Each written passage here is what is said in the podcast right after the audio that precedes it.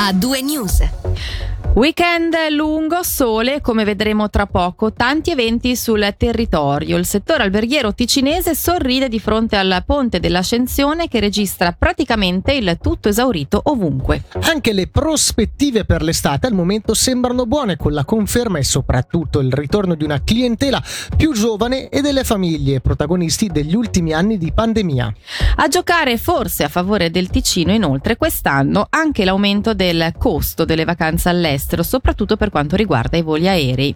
Di tutto questo Nadia Liscior ha parlato con il presidente di Hotellerie Suisse Ticino Lorenzo Pianezzi. Beh, il weekend dell'ascensione sta andando molto bene, sembra che per diverse strutture alberghiere ci sia il tutto esaurito, infatti basta aprire la pagina dei portali di riservazione online per trovare ancora pochi appartamenti a disposizione, alberghi al massimo vediamo qualcosa un po' più lontano dai centri cittadini. Avete già qualche indicazione sulle prenotazioni per quanto riguarda quest'estate e la prima senza restrizioni? Allora, l'estate sembra andare comunque molto bene, abbiamo delle riservazioni già eh, in casa molto interessanti e direi che non siamo sui livelli del 2021 ancora, però siamo oltre i livelli del 2019, quindi l'anno pre-pandemico. La tendenza sta continuando con un rinnovo della clientela, ci sono sempre ancora giovani che stanno frequentando il nostro cantone in quantità maggiore rispetto agli anni pre-pandemici e posso dirvi che la tendenza anche di avere tante famiglie eh, è ancora in atto e soprattutto ancora dalla Svizzera romanda si vede un buon numero di turisti. L'apertura delle frontiere può influenzare questa tendenza? L'apertura delle frontiere sicuramente farà in modo che alcuni non sceglieranno più il Ticino per le settimane di vacanza, ma al massimo per qualche giorno e questo ci riporta quindi a un discorso anche molto interessante.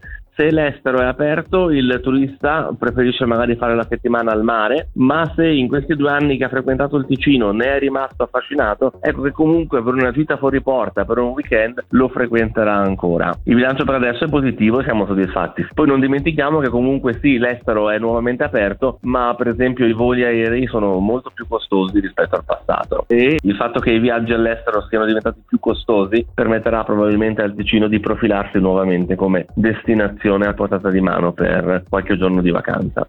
Ad accogliere residenti e turisti in questo weekend decisamente lungo anche diversi eventi sparsi per il cantone a partire dalla Scona Jazz Night in pieno svolgimento proprio in questo momento e che continuerà fino a notte fonda. Si tratta del primo di una serie di appuntamenti che animeranno il borgo e il lungolago di Ascona. La Pentecoste porterà gli artisti di strada, dopodiché ci sarà praticamente un evento ogni fine settimana. Il piatto forte sarà sarà Jazz Ascona che dopo diversi anni torna ad offrire concerti nel primo anno del gemellaggio con New Orleans totalmente gratis. Angelo Chiello e Margherita Zanatta hanno intervistato il municipale presidente dell'associazione Manifestazioni Ascona Stefano Steiger. Avremo qualcosa come una trentina di concerti per tutta Ascona, quindi equamente ripartiti tra Lungolago e Nucleo di Ascona con, uh, con, di tutto, dal rock al jazz, a, al funky, a, al blues, al gospel, samba, bossa nova, di tutto veramente. Tra l'altro quest'anno avremo anche artisti che arrivano, che arrivano da lontano perché sono in tournée, siamo riusciti ad averli eh, qualcuno dal Brasile, qualcuno dall'Inghilterra, dall'Australia, dagli Stati Uniti. Ci saranno anche delle sorprese che vanno, che vanno oltre e meritano una visita alla Scona Jazz Night, che poi insomma dalle 5 alle 2 abbiamo fatto il calcolo, sono 60 ore di musica. Mi stavo dimenticando, tra i tantissimi eventi ci sarà artisti di strada, neanche fra molto. Ci sarà artisti di strada subito il weekend dopo, quindi a Pentecoste, un'edizione particolare perché oltre ai soliti acrobati, clown, ai soliti giocolieri, avremo anche degli spettacoli, degli show di piazza molto interessanti, ad esempio ci sarà sabato sera lo spettacolo principale con una grande dama bianca, qualcosa di 3-4 metri, con tutto attorno delle, delle creature fantastiche che sono dei trampolieri travestiti. Ci sarà la carrozza trainata da due unicorni bianchi, quindi ci saranno delle atmosfere molto particolari per cercare di avere l'effetto wow. Voltiamo pagina, si torna a parlare di aggregazioni in Alta Leventina, come riporta la regione, citando il sindaco di Quinto Davide Gendotti. Nei prossimi giorni sarà inviata una lettera al Consiglio di Stato per avviare uno studio di aggregazione tra Quinto e Prato Leventina. Ricordiamo che Airolo, Bedretto ed Alpe negli scorsi giorni hanno invece già dichiarato di non essere interessati al progetto. Ci spostiamo ora a Locarno, lo studio Bardelli Architetti Associati appunto di Locarno si è aggiudicato il concorso per la progettazione della ristrutturazione del Palazzo del Pretorio della città. Il progetto vincitore denominato 5 16 10 1925 a ricordare le cinque giornate del patto di Locarno propone un restauro conservativo mirato alla valorizzazione degli spazi, degli elementi caratterizzanti e delle qualità ancora presenti nell'edificio in via della Pace costruito tra il 1908 e il 1910 e ampliato negli anni 30. Allo scopo, lo ricordiamo, il cantone ha stanziato 35 milioni di franchi. L'avvio del cantiere è previsto al all'inizio del 2025, la consegna al pubblico entro la fine del 2027. Gli spazi rinnovati accoglieranno così nuovamente le preture di Locarno città e campagna, la polizia giudiziaria e la gendarmeria. Andiamo a Mendrisio, la città invierà la la popolazione, la, no scusate, la città inviterà la popolazione a compilare un formulario che valuti i servizi all'infanzia del comune quali asili nido, mense scolastiche, famiglie diurne e servizi di dopo scuola. L'esito orienterà la città, si legge in una nota, nel pensare un piano di investimenti centrato sulle necessità concrete della popolazione. Voltiamo pagina per molti, sicuramente il comportamento da adottare in caso di incidente è molto chiaro, ma passare dalla teoria alla pratica non è affatto scontato. Il coraggio civile è un aspetto che sta molto a cuore alle autorità ed è un tema che a scadenze regolari vi stiamo proponendo anche qui su Radio Ticino in collaborazione con la Polizia Cantonale. Qui vi facciamo sentire un passaggio dell'intervento del portavoce della Polizia Cantonale Renato Pizzolli che ci spiega come ognuno dovrebbe comportarsi comportarsi qualora dovesse imbattersi in un incidente. Parliamo del comportamento in caso di incidenti. Anche qui c'è la possibilità di dimostrare del coraggio civile. Ci sono due situazioni. Quella a quando si assiste a un incidente, la prima cosa che chiediamo di fare è quella di eh, fermarsi per prestare soccorso, ma badando alla sicurezza. Quindi eh, prima di avventarsi eh, sul luogo assicurarsi di aver messo la propria auto in sicurezza con le quattro frecce ben segnalata e indossare magari, eh, anche se non si è sull'autostrada, un giubbotto. Se per caso eh, non lo si trova perché si è presi dalla citazione,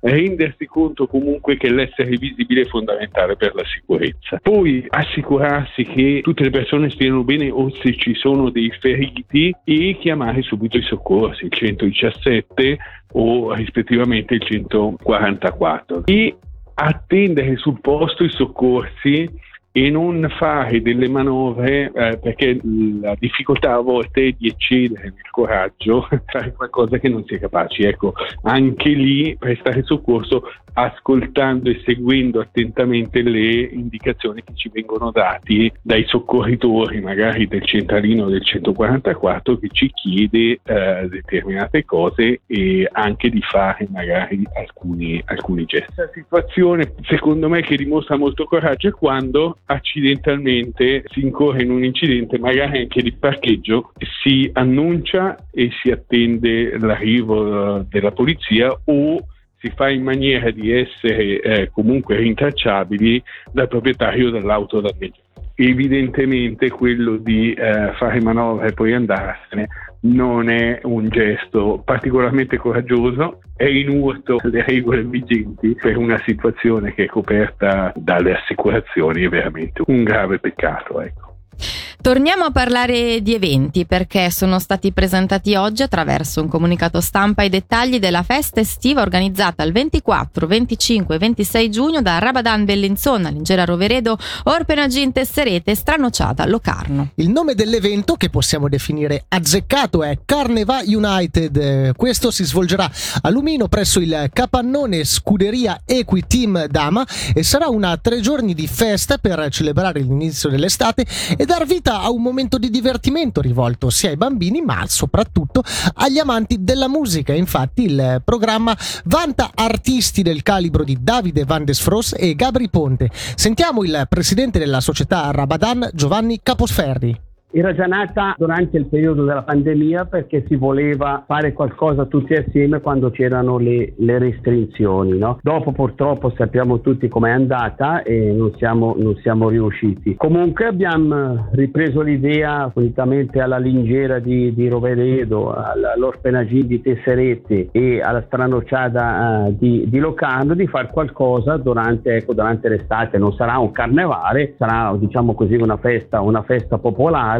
A noi si sono poi aggiunti l'associazione di, di Redde, in quanto con loro abbiamo in programma appunto di fare due concerti di Davide Van Desfros e il primo si terrà nel, appunto nel, nel Bellinzonese e il secondo eh, penso a, a Tesserete. Noi eh, manderemo l'invito un po' a tutti, si spera di avere qualche Guggen, è chiaro non, pot- non potremo avere i, i carri e i gruppi, ma i protagonisti si pensa che riusciremo a portarli a Lumino, ecco. Direi noi come Rabadan ormai si sa, ecco, eh, l'ho detto più volte che eh, due anni di stop per noi ha inciso, ha inciso molto sulle casse, ecco. Si spera che questa festa porti qualcosa, ecco.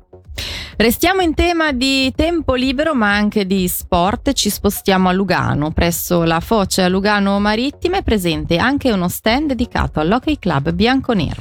Proprio lì questa mattina si è tenuto un incontro dove i membri dello staff sono stati a disposizione della stampa per una chiacchierata informale. Ugo Morselli ha scambiato quattro chiacchiere con il direttore amministrativo Jean-Jacques e Slimana sull'obiettivo di questo stand. Nel nostro concetto di tornare un po' tra la gente, di, di avvicinarci trovarci anche al centro di Lugano o nella, nella zona, diciamo le zone più calde di Lugano per, per, marcare presenza sul territorio. Abbiamo avuto l'opportunità di partecipare al concorso come Club 41 per Lugano Marittima, siamo stati sorteggiati e oggi siamo qua e siamo felici di essere qua. Sicuramente da quando c'è l'apertura, soprattutto chiaramente le ore più, più tardi la sera, è stato un successo, ma anche di giorno c'è tanta gente comunque che si ferma per consumare qualcosa e a noi ci permette di far vedere il nostro brand un po' a tutti, anche a turisti. Diciamo che per partecipare bisogna avere una carta un po' speciale o, o offrire delle specialità tipiche del nostro club e abbiamo, non so, per esempio il drink Corbat o cose di questo genere. Lo stand dura un mese e mezzo con magari la problematica legata alla conferenza sull'Ucraina con una chiusura di qualche giorno. E l'apertura è sempre dalle 4 alla 1, ma i giorni prefestivi o festivi, anche il weekend dalle 11 e mezza in avanti.